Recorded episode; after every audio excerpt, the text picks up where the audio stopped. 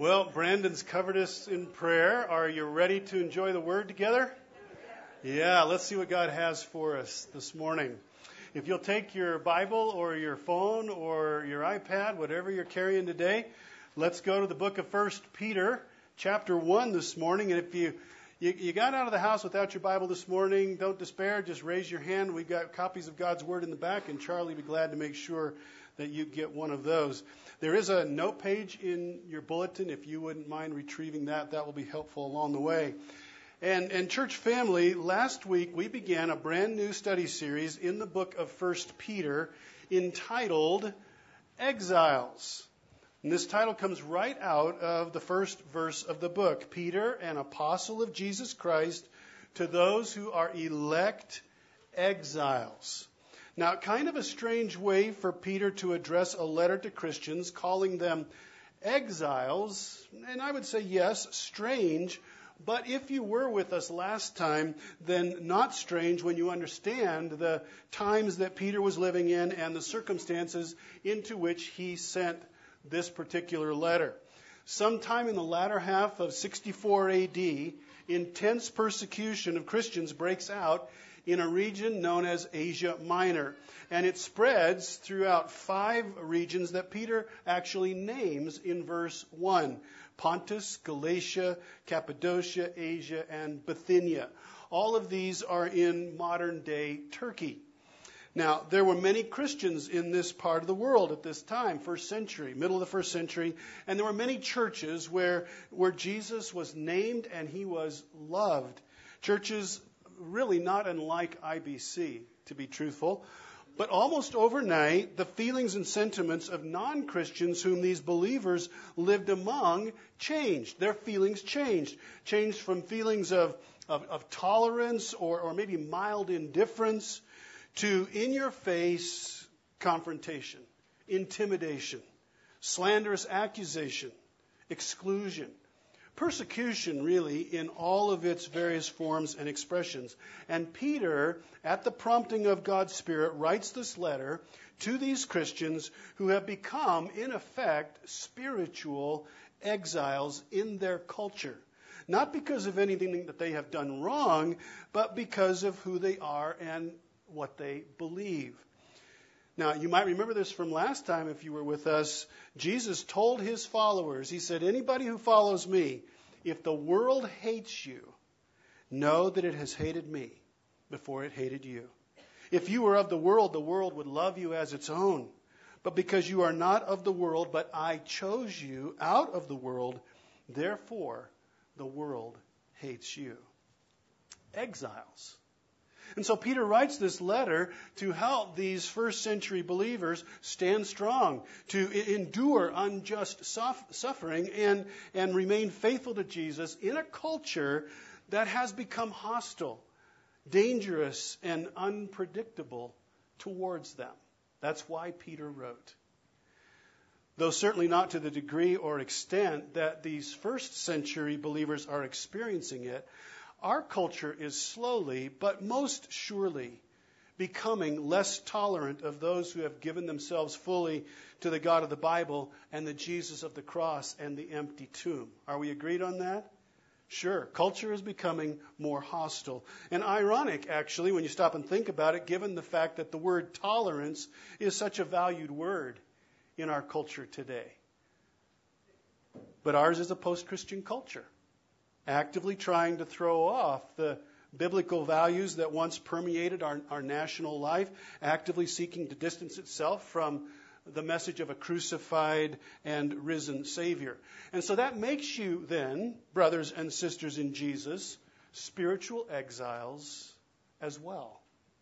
Peter's letter is a passionate call for exiles, Christians, all Christians in all times, to live well for Jesus in a world that can be hard and intolerant and even hateful and cruel. Now, because Peter's motivation is to strengthen and encourage and build up spiritual exiles to even greater faith and courage, he does not waste a single moment in attempting to do that. Uh, but he's going to do it this morning in a way that we might not have expected that he would. In verses 3, 4, and 5, which are going to be the new ground for us this morning, he breaks out in an incredible expression of praise to God. He's going to praise God for what every Christian has because they have put their faith and trust in Jesus alone. And in this way, Peter will be teaching these first century exiles and teaching us by way of extension that praise is actually a fantastic way to push through and see past persecution and pain and discouragement and loss and trouble. Praise. As you see it there on your note page, it's every exile's secret weapon. And Peter's going to teach us about that this morning. So we go back up to verse 1 just to get a running start at verses 3, 4, and 5 we read again Peter, an apostle of Jesus Christ, to those who are elect, and what's the word? Exiles, according to the foreknowledge of God the Father, in the sanctification of the Spirit, for obedience to Jesus Christ, and for sprinkling with his blood, may grace and peace be multiplied to you. Now, we unpacked that last week, and there was a lot there for us to digest. So we've looked at that. Verse 3, new ground for us. Blessed be the God and Father of our Lord Jesus Christ. According to his great mercy, he has caused us to be born again to a living hope through the resurrection of Jesus Christ from the dead, to an inheritance that is imperishable, undefiled, and unfading, kept in heaven for you, who by God's power are being guarded through faith for a salvation ready to be revealed in the last time. Now, that is a long sentence, isn't it? but man, is it packed with some wonderful truth. So, so how does Peter, after his opening introduction, effectively step into this letter about enduring suffering? How does he, how does he get started? Well, he gets started with praise. Blessed be the God and Father of our Lord Jesus Christ. And we can say what? Amen to that. Blessed be the God and Father of our Lord Jesus Christ. Now, that may not be exactly how we would expect a book on suffering to begin. Praise God. But that's where Peter wants to begin, inspired by the Spirit of God.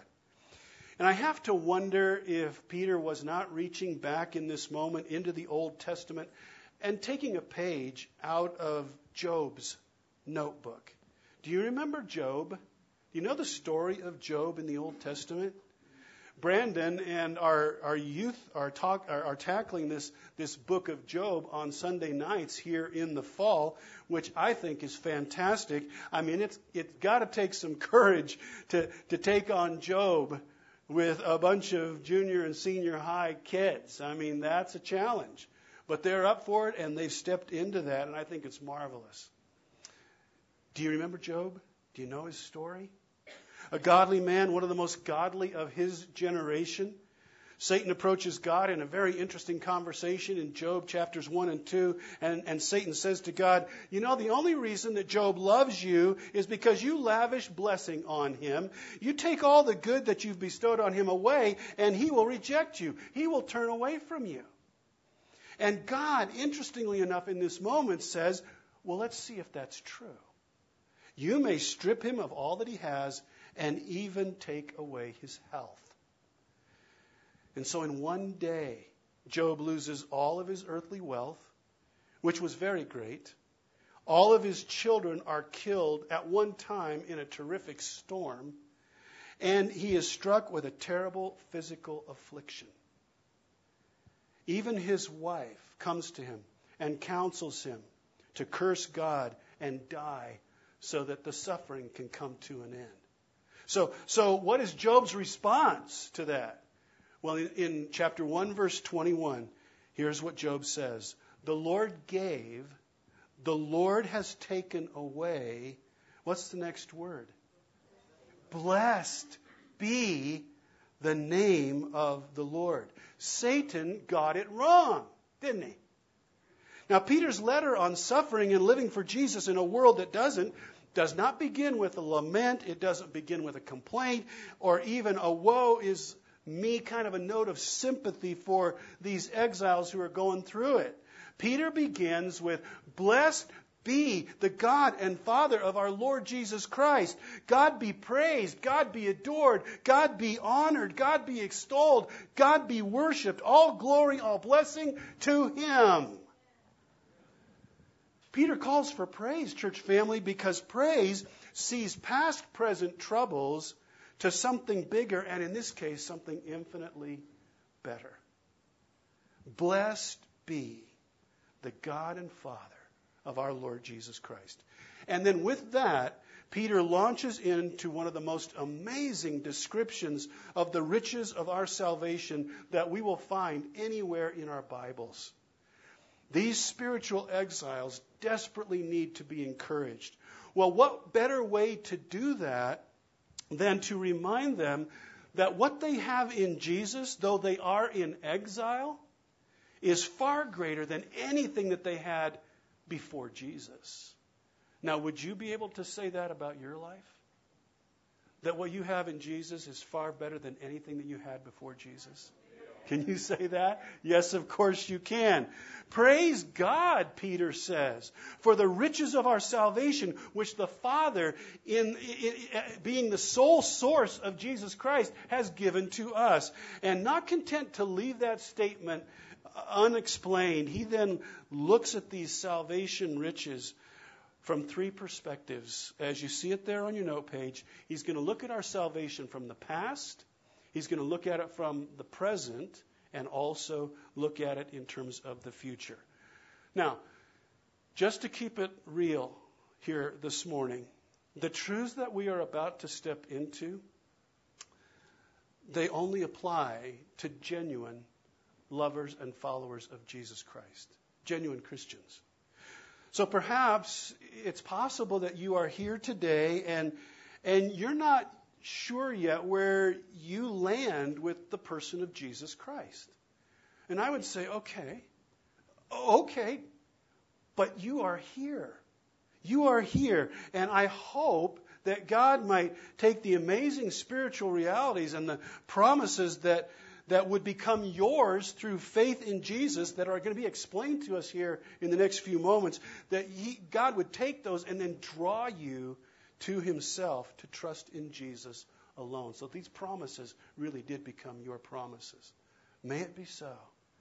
That if you came without knowing who Jesus is in your life as Savior and Lord, you would leave today without any doubt in your heart or mind.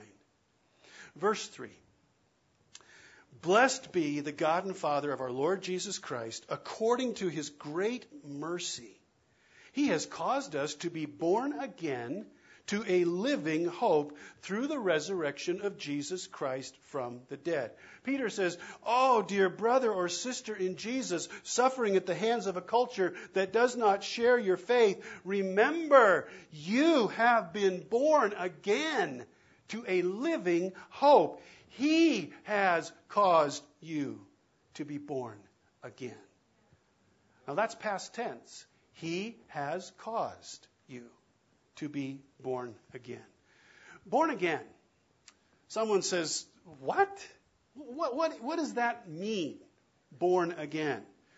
Well, that's exactly what a religious leader named Nicodemus said to Jesus when Jesus spoke of being born again in John's Gospel, John chapter 3. Do you remember this moment, church?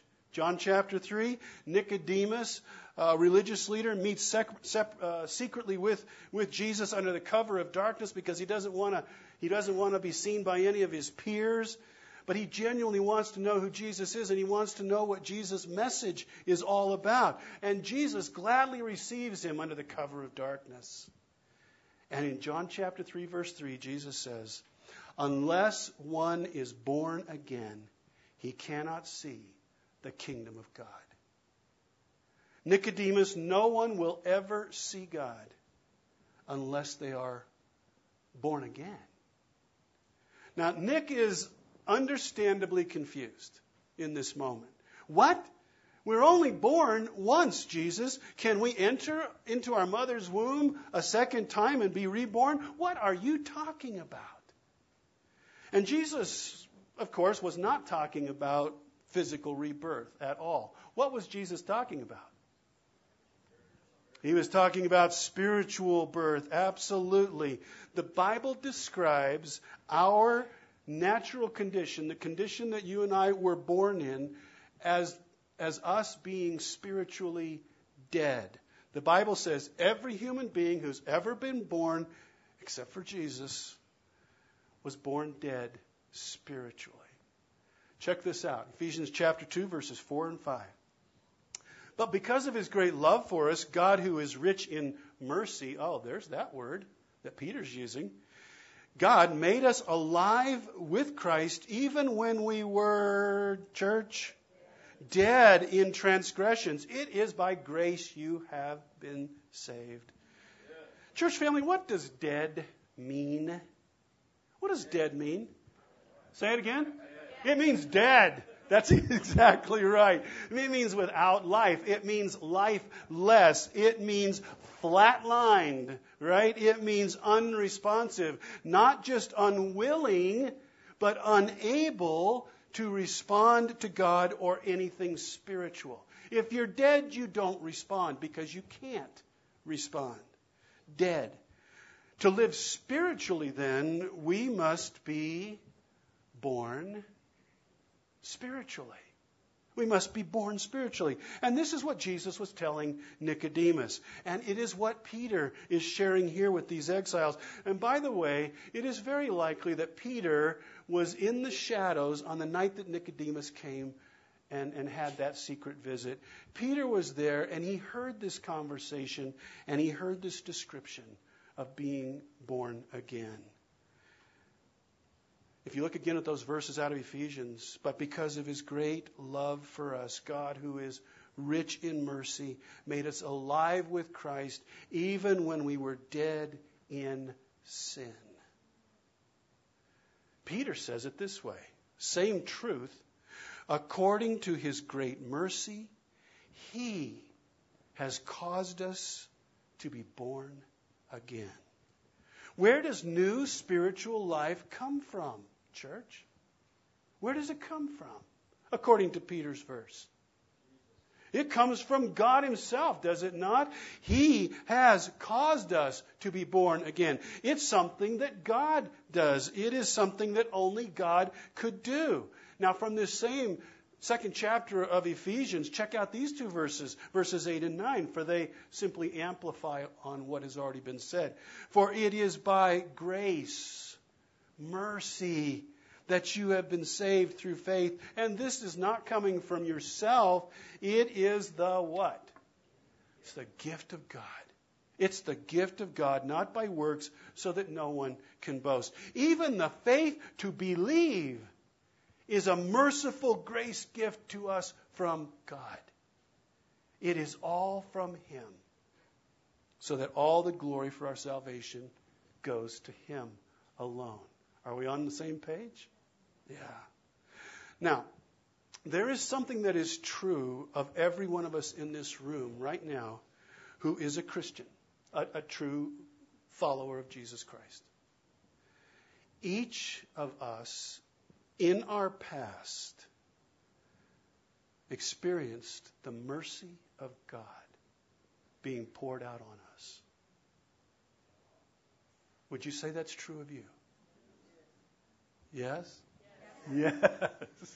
Yes, yes. The mercy of God was poured out on you. Not because of anything that you did, not, not because you were somehow more spiritually perceptive than everybody else, and, and not because you worked really hard to be good and do good things, and God said, I think you deserve mercy. None of that. No, new birth spiritually is not something that we can do any more than we can cause ourselves to be born physically.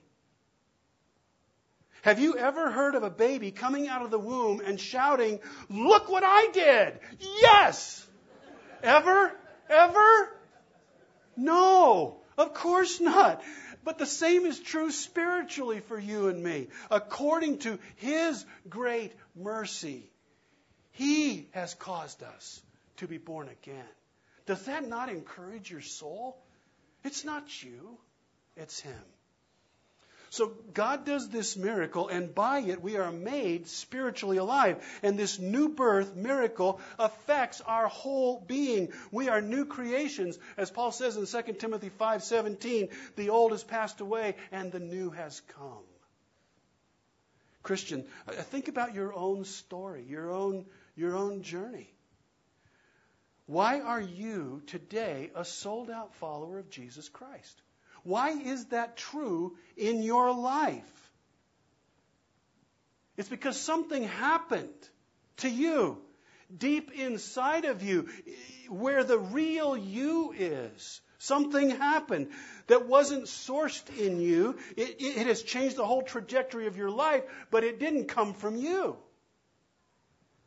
Peter says the only explanation is that God did that. He poured out His mercy on you and caused you to be born again. Exiles in any age must never forget that glorious truth. And then Peter adds, born again to a what, church? To what? To a living hope. I just wanted to make sure it was there. You got it. It was a little slow, but you got it born again to a living hope through the resurrection of Jesus Christ from the dead. Why does he call it a living hope? Why does he do that? Be- it's because our faith and our trust is in what? A living Savior, right? It's a living hope because we have a living Savior. If Jesus were in a tomb somewhere today, would you have a living hope? Of course you wouldn't. And you certainly would not be gathered here at Idlewild Bible Church this morning if there was a tomb that held the body of Jesus Christ. 1 Corinthians 15, 17 says it this way And if Christ has not been raised, your faith is futile and you are still in your sin. The resurrection of Jesus changes everything. Christian hope is ever living because Jesus, the ground of that hope, is ever living. Amen? Yeah. So, what do spiritual exiles, Christians living in any time and culture where the uncertainty of the future is real and you might even be persecuted severely for your faith, what do you need? You need hope. You need hope. Our hope is in a living Savior who rose from the dead and conquered sin, death, and the grave. Jesus said it best, I think, out of John chapter 11. Right before he calls Lazarus out of a tomb, raises him back to life. He's been dead for four days. Here's what Jesus says 1125 of John. I am, say it, church,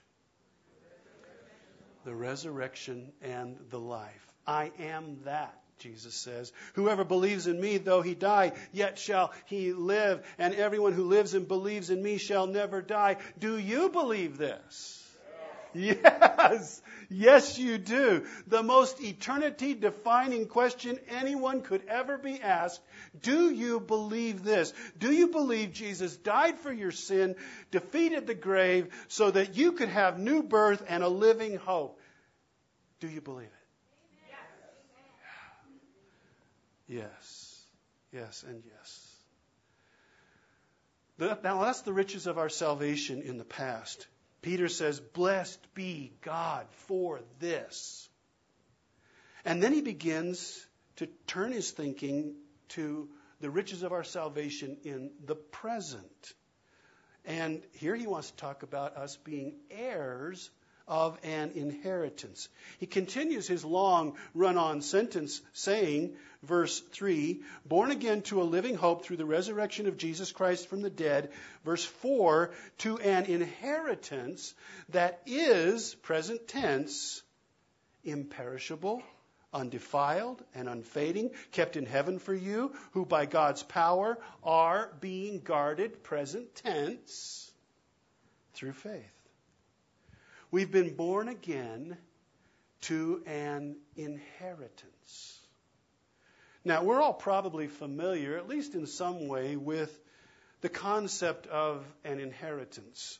An inheritance is something that comes to us by virtue of a relationship. Normally, it's a family relationship. When a person dies, there is the reading of a will, and the wishes of the deceased person are made known, and their assets are distributed to those whose names are included in the will. And so, if your name's in the will, you have an inheritance. Now, one of the things that we do know about inheritances, earthly inheritances, is that they can be rather slippery, right? They can be slippery. Your name might be in the will, but it can be removed. So be careful what you say at the family Christmas gatherings, right? Some have been disinherited because of something they said while drinking the eggnog, right? Or an inheritance can shrink in value. Grandma spent $100,000 on collectible Cabbage Patch dolls in 1981. She left you the entire collection.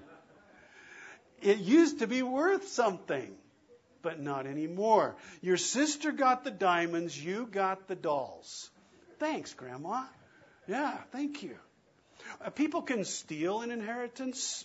Unscrupulous lawyers can diminish the value of an inheritance. Massive inheritances can actually be squandered. I mean, have you ever heard of the, the, the Vanderbilts? You familiar with that name? Most of us in some way. The, the family, the Vanderbilt family, was once worth $300 billion in today's money. 300 billion, not million, billion. Bill Gates, the founder of Microsoft, do you know he's only worth a piddly $94 billion today? So think about that amount of money. The Vanderbilt fortune dwarfs anything that the world knows. Yet in 1973, just 75 years from the height of the, the Vanderbilt wealth, there was a gathering of 120 direct descendants of Cornelius Vanderbilt, and not one of them, not one, was even a millionaire. To say nothing about being a billionaire. They weren't even millionaires. Even the greatest material inheritance in history can simply disappear. Now, contrast that church family with the indestructible qualities of our inheritance through faith in Jesus Christ. Peter says to exiles who may have recently lost all of their material possessions to persecution, he says to them, Brother, sister, your inheritance is imperishable. To perish means to die. Decay and death are part of everything we know in this world. We can hardly conceive of something that does not ultimately die. But our inheritance, says the Holy Spirit here, is what? It's imperishable. And it's undefiled. Now, this speaks of the moral quality of our inheritance. It can't be touched or tainted by sin. There's nothing unseemly or evil or cruel or pride infected about our inheritance. It is eternally pure and good and beautiful. And it's unfading, Peter says. The flowers fade, the grass withers. Human beauty, fame, accomplishment, it all fades, doesn't it? It fades. The stars of today, what happens tomorrow? Well, they get wrinkles. They get wrinkles, and then they use a cane, and then they are no more, and they're quickly forgotten. Everything fades. But our inheritance experiences no fading. Time has no corroding effect upon it. Why? Because, church family, our inheritance is nothing less than God himself. And all of the eternal blessings which are ours as children of his family. Eternal life, heaven, new earth, joy, peace, rewards, beauty, and on and on and on it goes. And most importantly, our inheritance is seeing and savoring Jesus and experience the fullness of being with him forever and ever. 1 Corinthians 2 9 says it like this No eye has seen, no ear has heard, no mind has conceived what God has prepared for those who love Him. You can't imagine what your inheritance will be like. That's awesome. That's encouraging. If you flip your note page over, Jesus says in Matthew chapter 25 verse 34, then the king will say to those on his right, come, you who are blessed by my father, inherit the kingdom prepared to, for you from the foundation of the world. Come, take possession. Your inheritance is waiting.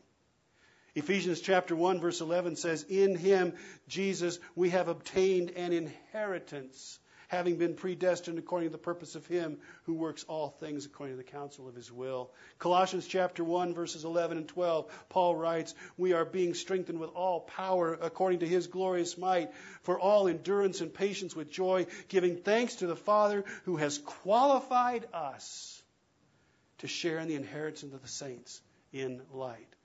Who does the qualifying? God. Not you, not me. God makes it possible. He qualifies us to be in the heavenly will through faith in Jesus. Or how about Hebrews chapter 9 verse 15? Therefore he, Jesus, is the mediator of a new covenant, a new agreement between God and the sinner, so that those who are called may receive the promised what? Eternal inheritance. It's imperishable, it's undefiled, it's unfading, and it's guarded by God. Guarded by God, Peter says. Your inheritance, mine, guarded by God. Peter continues, continues at the end of verse 4 and then slides into verse 5. Kept in heaven for you, who by God's power are being guarded through faith. Our inheritance your inheritance, fellow lover of Jesus, is in heaven right now, and it's waiting for you. Does that encourage you? That should encourage you. Jesus described it this way, Matthew chapter 6 verse 20. He says, "Your inheritance, your inheritance is where neither moth nor rust destroys and where thieves cannot break in and steal." Our inheritance is right now, brothers and sisters, in the most secure bank vault in the universe. It can't be touched. Now, let's not miss the subtle shift that Peter makes here. Kept in heaven is our inheritance. The next word, first word in verse 5, who? Who? And with that subtle change, Peter is no longer talking about God keeping our inheritance. God is now keeping us. Don't let that little shift get past you. The inheritance is kept in heaven.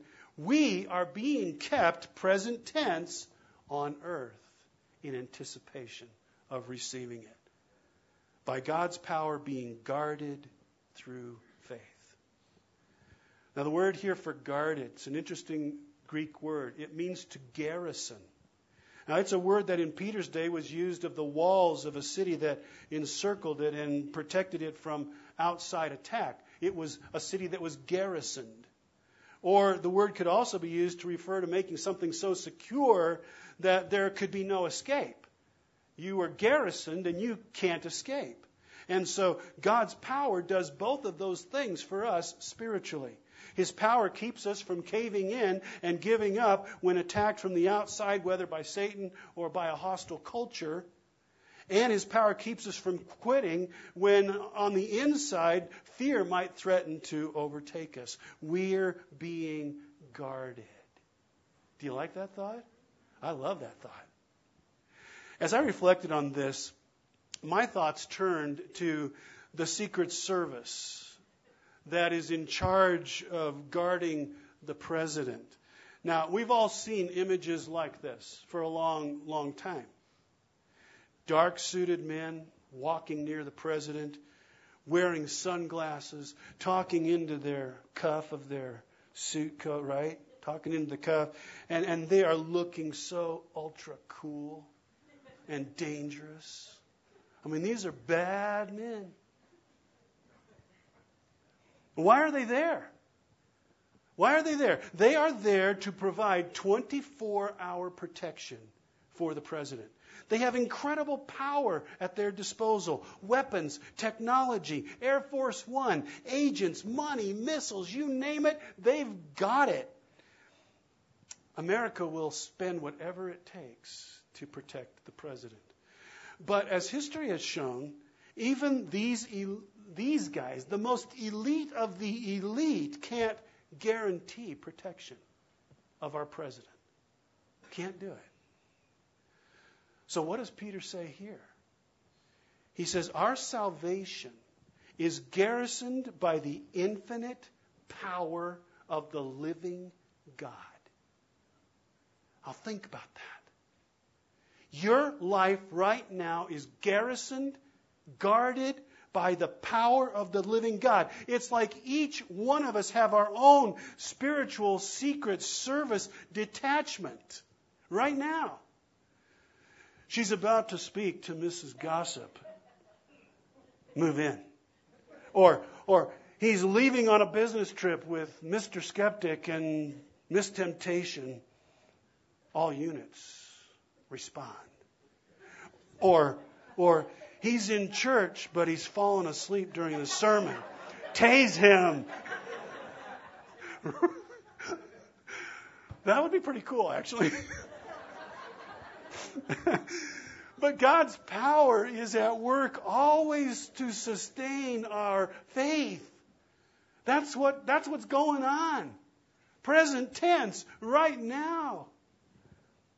We're exiles by the election of God, verse 2 said that. We're born again by the mercy of God, verse 3, and we're kept saved by the power of God in verse 5.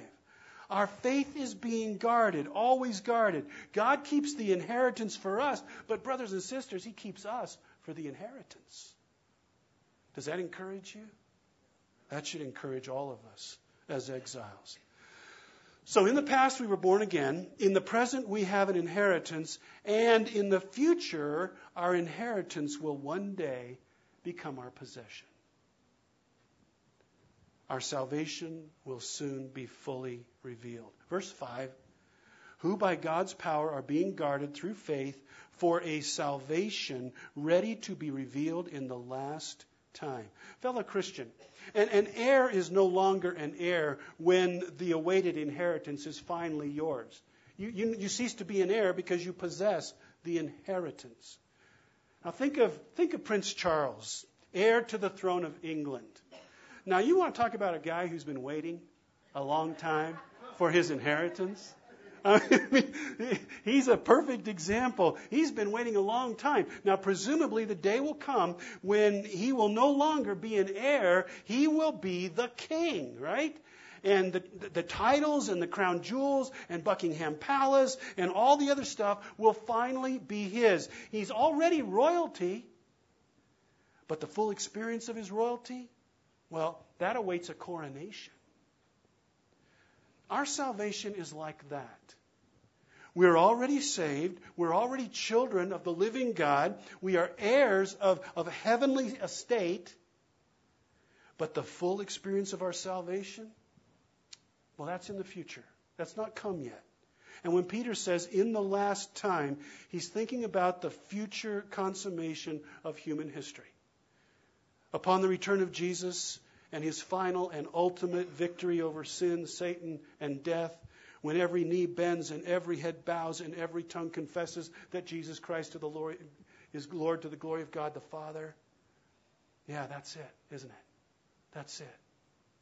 That's when it's fully revealed. Our ultimate inheritance is Jesus himself.